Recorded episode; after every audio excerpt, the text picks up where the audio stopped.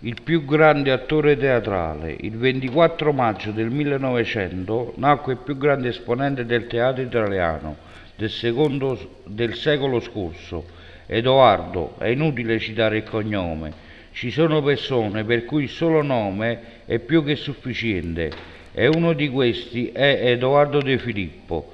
Se c'è una prova per cui il talento teatrale si trasmette nel DNA dal padre ai figli, questa è sicuramente quella dei tre fratelli De Filippo, Edoardo, Peppino e Titina. I tre respirano l'ambiente teatrale fin da bambini e iniziarono la carriera recitando nella compagnia di Vincenzo Scarpetta, di, figlio di Edoardo Scarpetta, e quindi loro fratello naturale. Come celebrare il più grande talento del teatro napoletano? Abbiamo solo l'imbarazzo della scelta. Tutta Napoli trasuda dei luoghi edoardiani che sono diventati sette dei suoi film. Comincerei col condurvi di buon mattino a Piazza Edoardo De Filippo, dove c'è il teatro per cui Edoardo investì tutto quello che aveva, il Teatro San Ferdinando. Vi proporrei una visita guidata dietro le quinte e nel foyer dove sono in mostra gli oggetti che erano nel camerino di Edoardo. Poi vi porterei, se la memoria non mi inganna, a vedere due set di due diverse versioni di Filomena Marturana. Il primo è il palazzo che dà sul Museo Archeologico Nazionale, a via San Giuseppe dei Nudi 80, dove fu girata la prima versione televisiva di Filomena Marturana. Poi a Palazzo Pandola, il palazzo al centro di Piazza del Gesù, dove invece fu girata la versione con Marcello Mastroianni e Sofia Loren, col titolo di Matrimonio all'italiana.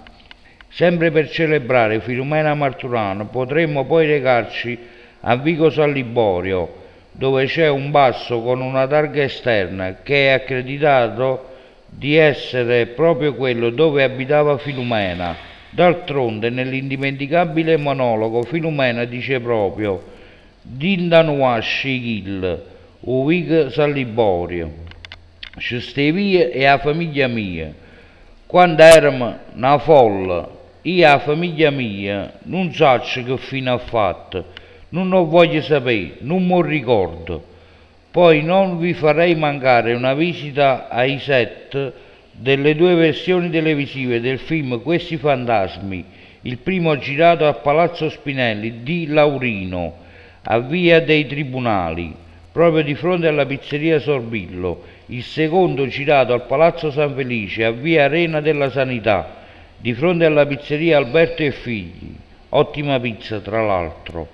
Come sempre si finisce per parlare di cibo, ma da noi funziona così. Se non sarete ancora stanchi potremmo poi proseguire verso una traversa di via Foria, la traversa che è proprio di fronte via Cesare Rosarol, in fondo alla quale c'è una scala utilizzata da De Sica nel suo film Ieri, Oggi, Domani, dove Sofia Loren insieme alle altre contrabbandiere del quartiere vende le sigarette di contrabbando.